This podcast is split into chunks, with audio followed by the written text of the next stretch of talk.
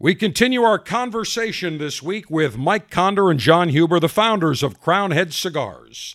The Cigar Dave Show is presented by Davidoff of Geneva, makers of Camacho and the Camacho Connecticut, tame but tuned up to deliver more flavor and more satisfaction. Morning, noon, or night, it's always the perfect time for Camacho, Connecticut. Camacho, strength and character. It's in our DNA. Available at DavidoffGeneva.com. And by Gurkha, the world's finest cigars, including the new San Miguel, a medium to full bodied Nicaraguan puro that delights the senses with notes of white pepper, gentle earthiness, and a sweet honey like finish. San Miguel by Gurkha. Visit GurkhaCigars.com. This is the Cigar Dave Podcast with The General. Long Ash greetings and salutations. A Long Ash snappy salute. Semper delectatio. Always pleasure. Long live the Alpha. Make masculinity great again. Screw the enemies of pleasure. Save America. It is your global five star general, Alpha Male in Chief, front and center from Command Center Alpha in the cigar city of Tampa. And it is my pleasure to welcome from Crowned Heads World Headquarters in Nashville, Tennessee, John Huber, Mike Conder, the two founding founders, I should say, and principals of Crowned Heads Cigars. Gentlemen, on the first installment of our week long conversation with you. We talked about the history, the background. We talked about your first offering, the Four Kicks. And before we get into talking about some of the rest of the portfolio, you are about to celebrate your 10th anniversary. And I'm sure you've got some great stories. It's been an interesting ride. I remember the first cigar retailers convention at the IPCPR. You had a very small, very homey very i just thought it was a very neat booth with a couple of nice chairs of course you had a big chair that was reserved for me which i sat in and uh, you've expanded along the way every year you keep growing and growing and that's a testament to the popularity of crowned head cigars and your standing in the cigar industry I will tell you that uh, that booth that you speak of at the uh, tra- original trade show, I think we're still using most of that booth. You are. Yeah, yeah. Uh, all the guys that uh, our sales guys have to go out early now that John and I are big shots. They have to go out early and uh, put that thing together. And uh, all we hear is just unbelievable complaints that uh, this thing is just held together with like uh, duct tape and bubble gum and popsicle sticks. So we're growing, but we're still staying humble in our roots. Well, and I think you know when you think about it, again, I think that is the unique part of being a artisanal boutique manufacturer. And I think that is part of the appeal as well that, you know, you're not a giant, you both have worked for big companies. And Mike, you work for one of the largest in the cigar industry, and I'm sure it was a change, but you've got a lot more freedom than you did before, and you are not in that corporate environment. You are now in the entrepreneurial environment. Yeah, and it's a it's a different uh, it's certainly a different mindset. It's a different way to go about it. But um, you know, as John said on our call yesterday, um, Ernesto talking about uh, if you if you do it yourself, if you if you win and succeed, um, it's on you, and if you fail, it's on you. And so there's something beautiful about that in terms of just uh, getting it done every day. And and uh, you know some people thrive on that, and for us, it's it's worked out really good. And John, I'm sure along the way, you know, from when you started to where you are today, a lot of changes. What what are the biggest probably memories that you can identify with or landmarks over the last 10 years? Wow. I mean, there's a lot, you know. Um, it, it's interesting because, I mean, going back to the CAO days, um, you know, it was like one of those cases of be careful what you wish for, you might get it. Because at CAO, you're working for somebody else and you're just enjoying the process. You're just having fun, right? And then all of a sudden, you get this dream of of having your own gig, your own company, co-founding your own thing, and all of a sudden you're like, wow, this sounds pretty cool. But now you have this pressure and this burden constantly to produce and create and you're not only feeding your family but now you're responsible for you know several your sales guys their families and so it, it's a whole different kind of a vibe and it can be stressful but it could be uh, it could be fun too um, just a lot of good memories, man. Over the last ten years, just different than CAO's memories for sure, but um, enjoying the process. Well, let's talk about the next cigar that you launched. I believe was it Headley Grange. It was. That's why we were uh, when we were set it up on uh, Via in south of France. Mike and I were sunbathing one day, and we came up with this idea for uh, Headley Grange. And that was our sophomore release. Isn't that uh, weren't you in Monte Carlo? I believe, if I'm not mistaken, or was Maybe it, it was Monte Carlo. I, yeah, you know, I, was, I was all confused. We got a place yes, in Monte Carlo, place in south of France, and then of course, or, or uh, I believe, Turin wait a minute. and uh, Tuscany, Florence, Belgium. You know, I, I don't know. I, have lost track. Well, all those places mis- and uh, Hendersonville, Tennessee. Eh, right, yes. but if I'm not mistaken, you move the Crowned Heads corporate yacht to the Mediterranean for the summer cruising season, and you you can moor it wherever you'd it's like. Tax, tax, implication thing, but yes, that is necessary. All right, so Headley Grange, and again, I believe if I'm not mistaken, there was some sort of there's a story behind that. I don't know if it was a song or there was some sort of story behind it, but every one of your cigars that are named, there is a unique story behind it.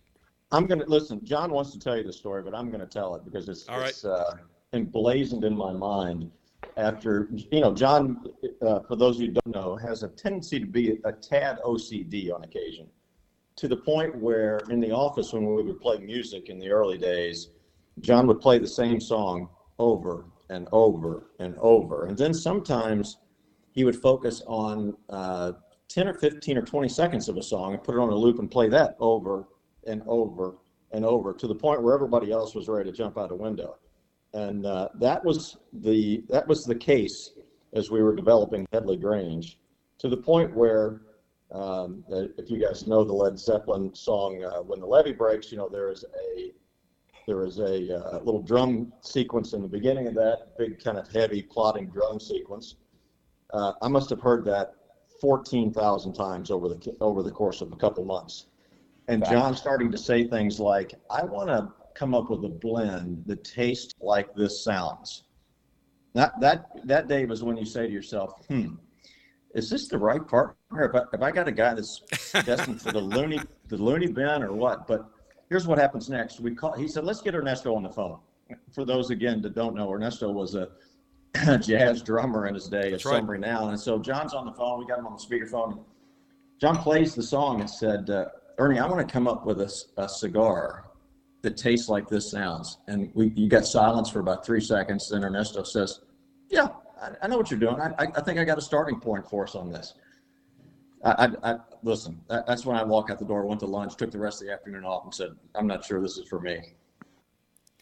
Wait but a minute, Mike. Mike, wait, wait. Don't you, Mike? Don't you normally walk out midday, go to lunch, play golf, and take the rest of the day off anyway? Well, yeah, but that's okay. that's completely oh, different. boom okay, just reasons. John, I knew you'd you'd like me throwing that in there.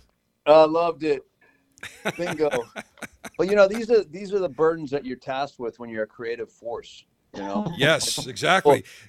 people don't understand you, and that's it's a simple simple thing. So I, I knew he wasn't going to understand the concept. I knew Ernie, being a fellow creative, would understand it, and we spoke the language, and that's it. It was just it was that you know it's John Bonham's drums that are recorded in an old house called Headley Grange in Birmingham, uh, England, and it was the the echo of this structure supposedly allegedly what gave the the resonance of these drums being thick and plodding and heavy and dense. I wanted that mouthfeel. I wanted that chewy smoke. And that's the only way i could kind of convey it at that time. Was like ernie these sound like this. I want it to taste like he said yeah okay good and um, that's that's where we went with it. That's how we started on the blend exploration. But well, um, that was fun. And that's it, and if you look at the box of Headley Grange, there's a, an illustration, and that house that's in that illustration on the box is Headley Grange.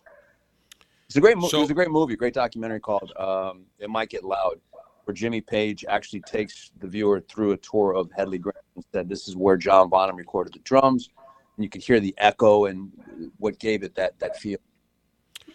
Well, I know that you have described the blend as big, bold, and gutsy. So why don't we talk about the Headley Grange blend? Yeah, man. It's uh, it's you know, it, it's a Sumatra wrapper, right? So Ernie's like the Sultan of Sumatra. Nobody does Sumatra like Ernie does. He really has a, his own take on it. So it's Ecuador Sumatra wrap. Binders Nicaraguan, Fillers Nicaraguan. Um, we chose some really classic Cuban sizes, like you know things that people weren't doing at the, at the time. We were doing like Eminentes, Hermoso number four, Estupendo, Dobles, Laguito number six, stuff like that. It was classic in its roots, and that's at the time where everybody's doing like these six by sixty and seven by seventy dongers that are like, those are stogies, those are not cigars, right? So it was it was a very traditional Cuban-esque approach to the craft, and it's like a trunk press cigar. It's got a lot of a lot of character to it, very distinct flavor. I was very proud of that. In fact, there was a magazine I can't remember the name of it at the, right now, but they gave us one of their top 25 little trophies uh, in I think 2012. And I remember at that, that launch at the at the cigar retailers convention in Orlando, in I think that was either July or August of 2012, and I believe you only had a thousand boxes, if I'm Mm-hmm. not mistaken, and you sold them out. That was it. I mean, Oh, what? I was so proud of that. I couldn't wait to put that sold out sign, we like hung the moon because we sold a thousand boxes at a trade show. And now, you know, if we don't sell a thousand boxes in, in, in an hour and a half, I'm pissed off. So, so Headley Grange, the second brand from Crowned Heads in 2012. Camacho cigars are known for their strength and character. It's in their DNA. They're unconventional. Now, you know when you talk about a mild bodied cigar with a Connecticut wrapper, it's the same story. Light, golden, mild. Yawn. Camacho decided they were going to strip it down and tune it up with more flavor, more satisfaction, enough to earn a seat at the Camacho table. While still maintaining a nice medium bodied character, the Camacho Connecticut starts with a Connecticut wrapper from Honduras, a binder from Honduras, Authentic Corojo, and Honduran Dominican Republic filler. What do you get? A nice medium bodied cigar that is tuned up, that delivers cream, woody nuttiness to round out spice and sweetness. Camacho, Connecticut. Good any time of day or night, morning, noon, or night. You can never go wrong. Camacho, strength and character. It's in our DNA. Available at davidoffgeneva.com.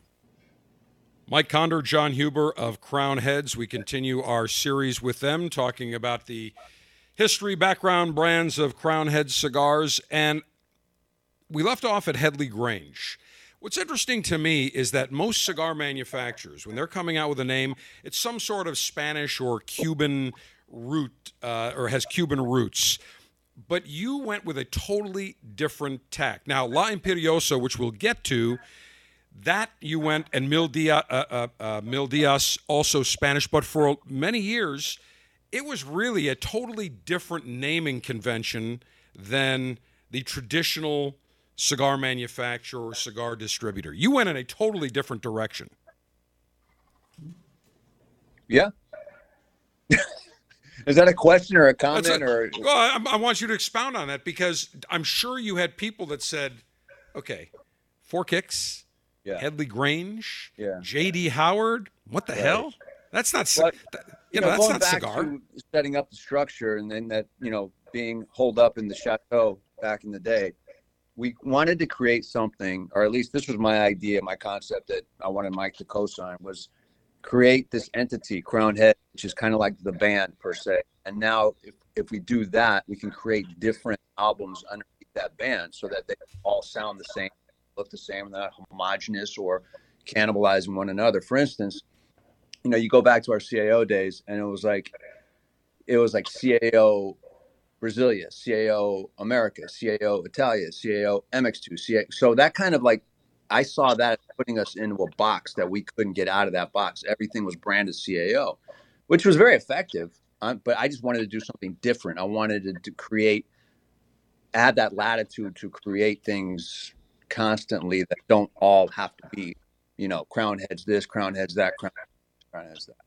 So that was that was the approach. It was very intentional, very deliberate, um, and just gave us a little bit more creative latitude. In the end of the day, So you created brands that would stand on their own, not necessarily couldn't be perceived as a line extension. For example, the Crown Right. Heads, Headley Grange, the Crowned Head. It was just an independent brand, similar if you would say Romeo and Julieta, Monte Cristo, or uh, uh, you know uh, You're right, another right. brand. And you said Just- something very important, which was you wanted the, to create the brands that have the equity base, is what you, I'm paraphrasing. But, and that was also intentional in that, you know, wanted to build equity in the brand, not the personalities or, you know, we didn't want to put ourselves in, a, in an ad and, and be in the middle of a field or we didn't want to be those guys, you know, we wanted brands to be the stars of the company. And that's Well- why, you know, we do a lot of in-store events or appearances whatever, all that kind of stuff.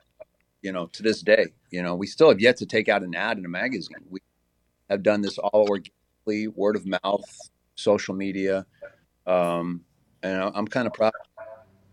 Well, it's hard to really sell it on personality when only, you know, you, John, have personality out of the two partners. I mean, Well, Mike, well said, we're, as a friend, we can tell him he's got no personality. He's, he's looking to get a personality transplant. I got the personality to sit, to sit behind the desk and figure out where the money goes. How about that? Uh, there you go. Actually, that's not true because Mike, for many years, was VP of sales and marketing at General Cigars. So you have to have a personality to be out with all the retailers. And so, but the good thing is, because I have a great relationship with both of these great gentlemen, we love to razz each other and and uh, you know make sure we give it to each other on a regular basis. Now, of course, today being politically correct, that would be considered bullying by the ultra left's definition. But to us, it's just joking around and really showing a sign of affection because I always say that I only tease people that I really like. If I don't tease them, it's like, yeah, forget it. They, they don't really mean anything. So whenever we get together, we always tease each other and we have a lot of laughs. And really, when you think about it, that's what cigars are all about it's laughs, camaraderie, enjoying yourselves. And really, at the heart of it is a product that you all create and you sell. Uh, you, you put that exactly right. I think um, you think about how many times, just us in the business, how many times you go back and think about your life that um, something really interesting, uh, connection with a person, all came about because you sat down and smoked a cigar with them. I think it's uh, Right. It's uh, it's a it's a truth, and it's not said enough. Really, really, that's the core of what we do every day. Yeah, and what's interesting is the fact that you know when you, for example, at the Cigar Retailers Convention, I don't believe you would have the success that you have had if it weren't for the relationships over many years that both of you had established uh, with the retail. And I think many people said, "Look, we don't know if you know we haven't smoked the cigar, but we know both of your characters, and we know that." If you stand behind it, it's going to be a good cigar. And so, really, I think the business was built not on necessarily your brands, but on both of your personalities and your reputations. Well, nice of you, nice of you to say that, and I think that's you know, listen, that's that's part of the benefit of being in the business for for uh, 40 years or something like that. Uh, there's a lot of downsides to getting old, but um, you know, that's that's that's one of the good sides of um, you know staying in it for a long time, being a survivor, uh, building those relationships. You're absolutely right, and thank you to all those thank you to all those people that have supported us. I mean, that's not just consumers, but retailers along the way, and and people in the manufacturing side of the business. You're absolutely right. We're as I said, we want to be humble, stay humble. We, we very much are. If you see our operation, you would you would think that about us, and um, I think those relationships are at the core of that. Gurkha is known for producing the world's finest cigars. When you look at their blends, you look at their packaging, you look at the bands, everything about Gurkha screams quality. Gurkha has just released a new cigar that is totally about absolute taste and quality the San Miguel by Gurkha. It's a Nicaraguan puro, Nicaraguan wrapper, binder, and filler perfect medium to full bodied balance, loaded with complexity, layers of flavor, including white pepper, a nice natural earth tone, finished with a sweet honey like taste. San Miguel by Gurkha features 100% Aganorsa leaf, Nicaraguan shade grown Corojo wrapper, double Nicaraguan binder, Nicaraguan filler. If you're looking for a medium to full bodied beauty, go no further than the new San Miguel by Gurkha. Visit GurkhaCigars.com. John Huber, Mike Conder of Crowned Head Cigars our guests on the Cigar Dave Show podcast as we feature talking about crowned heads all week, and these two great gentlemen, longtime friends. And we left off, Mike, talking about the relationships both of you have had uh, with the retailers and consumers. Let me ask you, what was the one thing, Mike, working for General Cigar? You work for two of the most respected gentlemen who treated their employees. Uh, like gold. I mean, like platinum. Uh, Edgar Cullman Sr., Edgar Cullman Jr. Um, they were not only concerned with their employees but also the consumers and you worked for them for many years. So what what was your takeaway working for them as well as working for a large company? I mean, at the time, I think General was neck and neck with uh, Consolidated Cigar and ultimately renamed Altadis as the uh, largest cigar manufacturer in the world. You know, it's uh, it's interesting. It's a completely different animal than what we are now. It's, it could not be more polar opposite in terms of how we operate and the, the culture and the feel of the company. But I will tell you this, you go back to the Cullmans, um, and I'll tell you a personal story. I don't know if you know, but somewhere in the middle of that 20 year span, I had a medical issue that uh, forced me to be out of work or not working for almost a year 10, 10 11 months. And um, those guys along the way for that 10 or 11 months never said to me one time, hey, listen, you're going to have to go on some long-term disability and we'll see what we can do when you get back. For 11 months, they sent me a paycheck every two weeks like I was working and treated me like I was still working. And when the day came that the doctor said, okay, you can go back to work, everything is good, they said, well, get, get in your company car and drive here and we're going to have a meeting and we're going to go back to it. And so that tells you a little bit about the people behind even a large corporation. I've said it uh, so many times that you know you know big companies are just a lot of people and sometimes uh, as big as a company can be it only takes one or two people to drive it in a direction that's either positive or negative. and in my case with those guys especially with uh, as you say the two edgars um, they treated me uh, that way you know when i was really just a, a young guy coming up so that tells you a lot about what that environment was about from a personal standpoint but from a business standpoint you know the it's interesting. The numbers are bigger, the factories are bigger, the the how many you have to sell to be a success are bigger. But in the end, it gets down to you know, in our business, you know, can you make something uh, that people want? Can you make a cigar that delivers on the quality and the taste uh, and the price and all the other things, that the concept that people can gravitate to and identify with?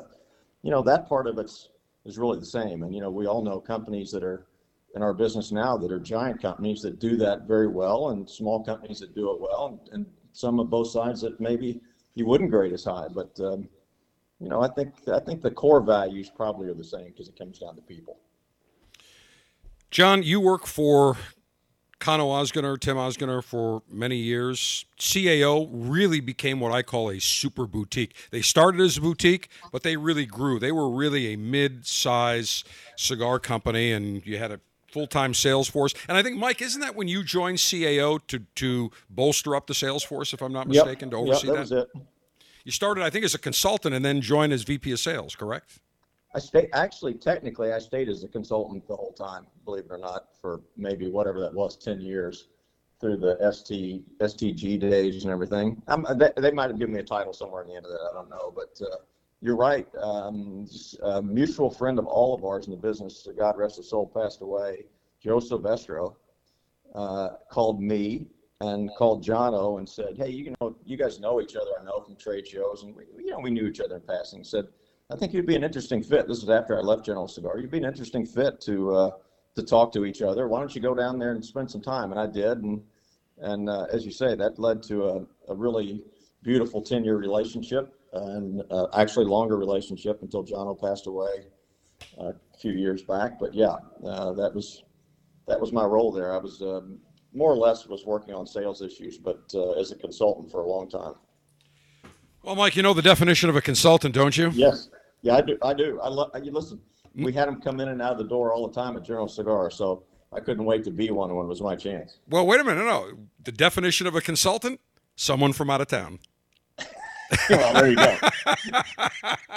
I always thought him of the guys that came in with great ideas, then left before he had to actually implement them. Yeah, exactly right. Before before you realized they were lousy ideas. Yeah, bingo. All right.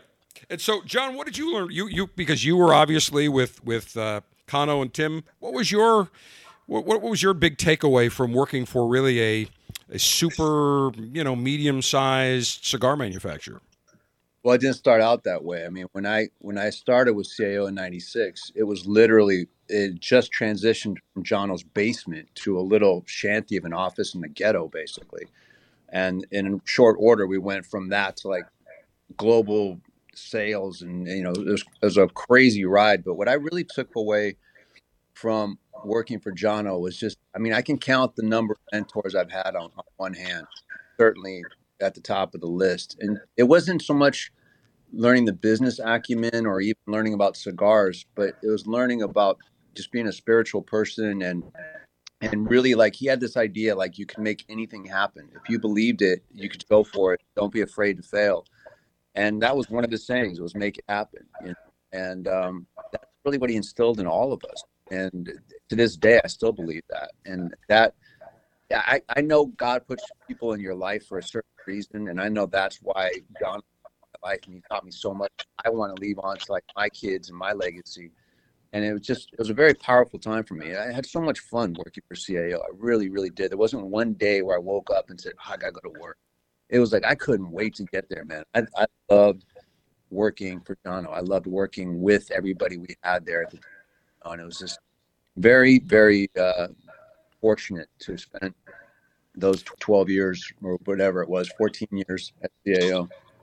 As a matter well, of fact, some of the key people that we worked with there are in our company now to, to make that point. Excellent. Well, I know that T- Tim had a great sense of humor, and he was, I think, a stand up comedian or a wannabe stand up comedian. And he did impressions of people in the cigar industry oh. that have everybody rolling. I mean, just on the floor he's Tim. Truly, honestly, is like one of those people that can make me laugh until like my sides hurt. He is just so freaking like his impersonation of like Tony Barani, if you remember him. I do remember. Like, dead on, man. I mean, he, even oh Rocky. Had, I mean, he did he, he, did Rocky. I remember we had Rocky. I did a, a show from when Rocky opened up um, Burn. Oh, this mm-hmm. has got to be 10, 10 or so years ago, we did a special show and Tim called in as Rocky. Yes. And it was hysterical. I mean, and the yes. if you shut your eyes, it was dead nuts on. It was, and he did Avo. I mean, he did everybody. I mean, he had to be a, a, a cigar insider to get it, but just off the wall, just abs- and, he had a great sense of humor, told oh. great jokes. You so know, I can in, imagine. In retrospect, I think Tim's forte was just he was such a great, still is such a great people person. You know, right. totally. Um, creative, very creative person, but also a great people. I'm still waiting for him to run for like office for like mayor of Nashville. You know, I mean, he's just he's still that guy, and um, he's popular. But listen, we've got enough goods on Tim. We could really spill the beans. very good memories, all good memories. Absolutely. All right. Here's what we want to do is tomorrow when we're going to wrap this up, I want to talk about I want to get into the JD Howard because there's another unique story. I want to get into the February Officers Club selection, the Jericho Hill, the La Coalición, the Mil Dias, and tomorrow I think I'm going to smoke the Mil Dias for the weekly and international cigar lightation ceremony. So we will tomorrow wrap it up and spend some more time with John Huber, Mike Conder of Crowned Head Cigars, Cigar Dave, the general saying, May your humidor always be full. May your cutter always be sharp. May your ash be extra, extra long. Semper delectatio. Always pleasure. Long live the alpha. Make masculinity great again. Screw the enemies of pleasure. Save America. Live it up.